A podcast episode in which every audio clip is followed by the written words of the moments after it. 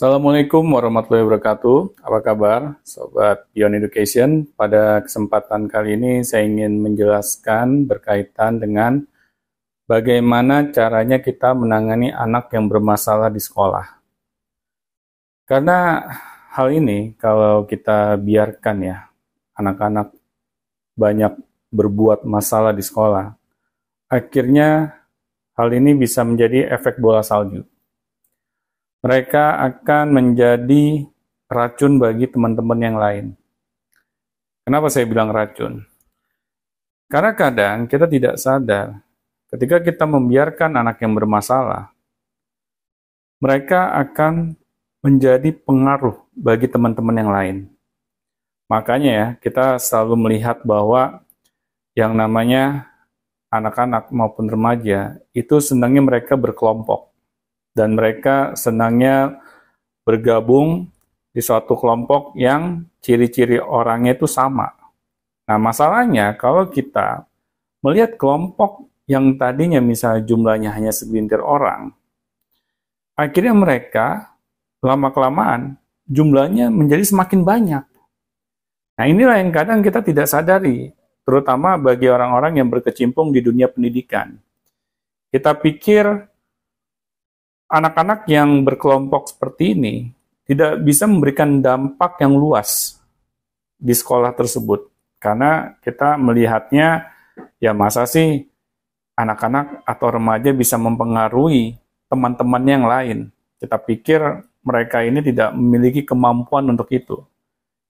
Coba kita lihat, mengapa yang namanya seorang anak dan seorang remaja Ketika dia sudah memiliki perilaku yang kurang pantas ya, mereka akan berusaha menarik teman-teman yang lain untuk mengikuti aturan mainnya mereka. Karena memang begitulah adanya ketika yang namanya anak maupun remaja ini dalam mereka mencari kumpulannya. Tetapi kita melihat seperti fenomena ini, kita pikir ya wajar. Ya namanya juga mereka butuh yang namanya circle pergaulan. Nah, tetapi kita lihat apakah circle pergaulan ini bisa memberikan dampak yang positif atau negatif.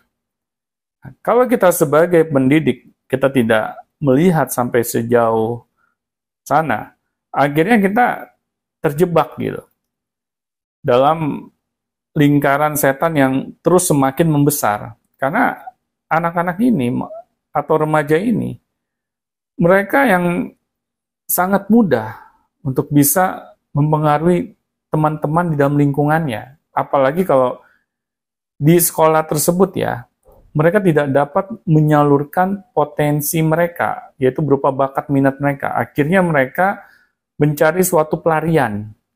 Nah, yang namanya anak-anak maupun remaja ini kalau mereka mencari pelarian, ya, mereka akan mencari pelarian yang sudah bisa dipastikan adalah pelarian yang negatif.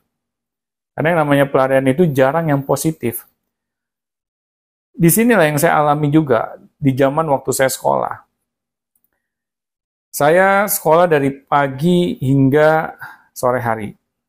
Dan di dalam sekolah, saya dipaksa untuk berada di dalam lingkungan kelas yang sifatnya sangat monoton. Ketika hal itu yang saya alami, saya juga pribadi merasa kebosanan yang melanda diri saya. Saya harus mencari sesuatu yang berbeda gitu. Karena kalau saya tetap dalam kondisi yang seperti itu, saya takutnya saya semakin dilanda rasa stres. Jadi rasa stres ini bukan hanya miliknya orang dewasa. Anak-anak maupun remaja juga memilikinya. Nah, tetapi kita kan kadang beranggapan nih, orang-orang dewasa di sekeliling anak-anak kita bahwa nggak mungkin yang namanya anak-anak dilanda stres. Rasa stres ini kan hanya milik orang dewasa saja. Anak-anak kan ya mereka belum mampu lah berpikir sampai sejauh sana. Nah, tapi coba kita lihat ya, kenakalan-kenakalan anak-anak maupun remaja saat ini yang sudah kadang di luar batas ambang akal sehat. Ya. Kita melihat fenomena seringnya terjadi bullying gitu di dalam lingkungan sekolah atau di lingkungan pendidikan. Anehnya, kita di sekolah ini kan tujuannya untuk belajar ya. Belajar menjadi seorang yang bermanfaat. Seharusnya kan kita ke arah sana gitu ketika kita mengenyam pendidikan. Tetapi kenyataannya mengapa yang namanya bullying atau kenakalan remaja itu kebanyakan lahir dari dunia pendidikan. Karena memang sudah bisa dipastikan arah pendidikan kita ini itu nggak jelas ke mana gitu.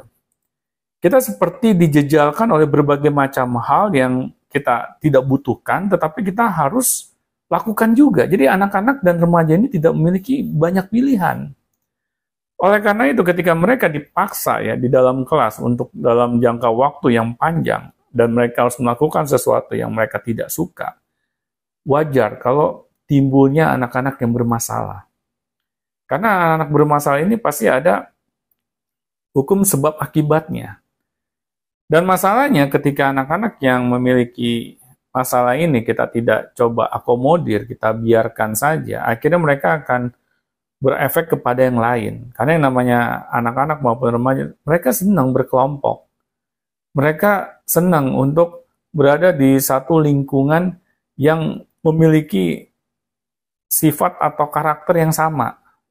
Nah, jadi kita nggak bisa gitu sebagai para pendidik membiarkan hal ini ketika anak-anak sudah mulai memberikan pengaruh-pengaruh yang negatif kepada teman-teman yang lain.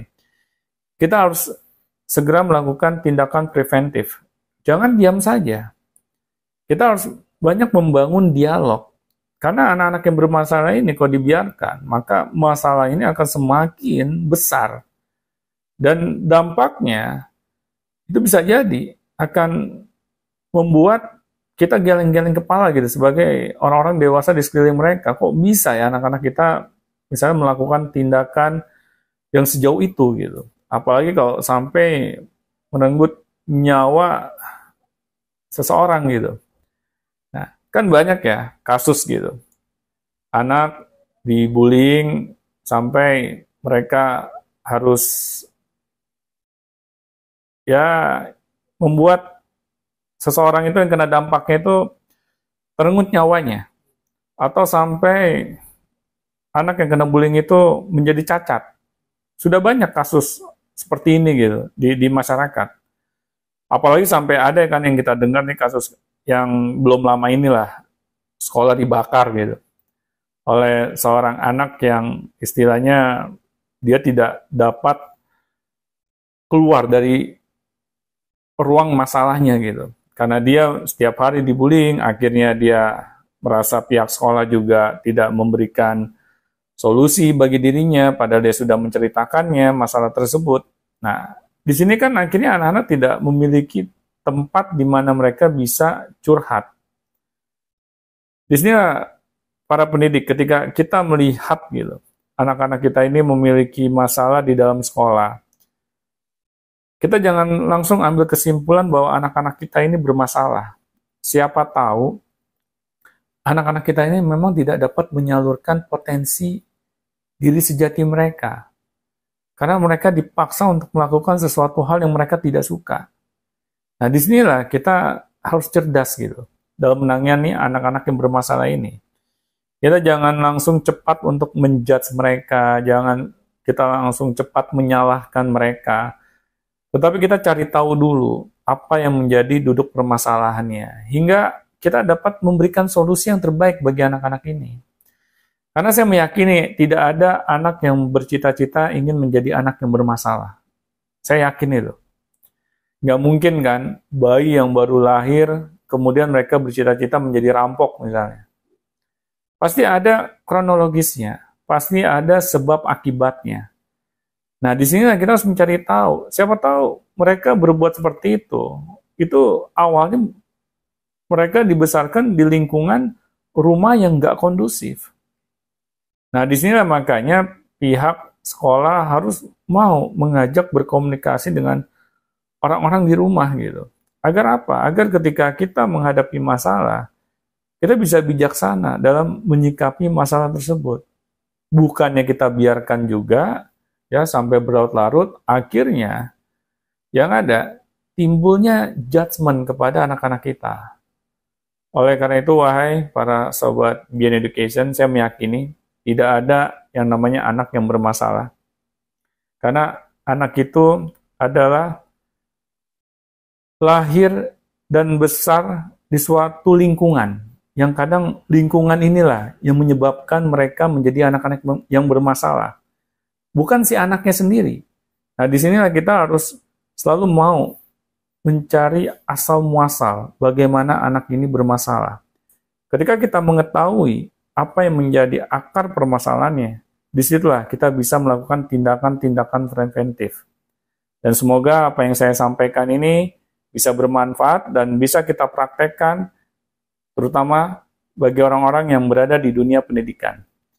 Sekian dan terima kasih.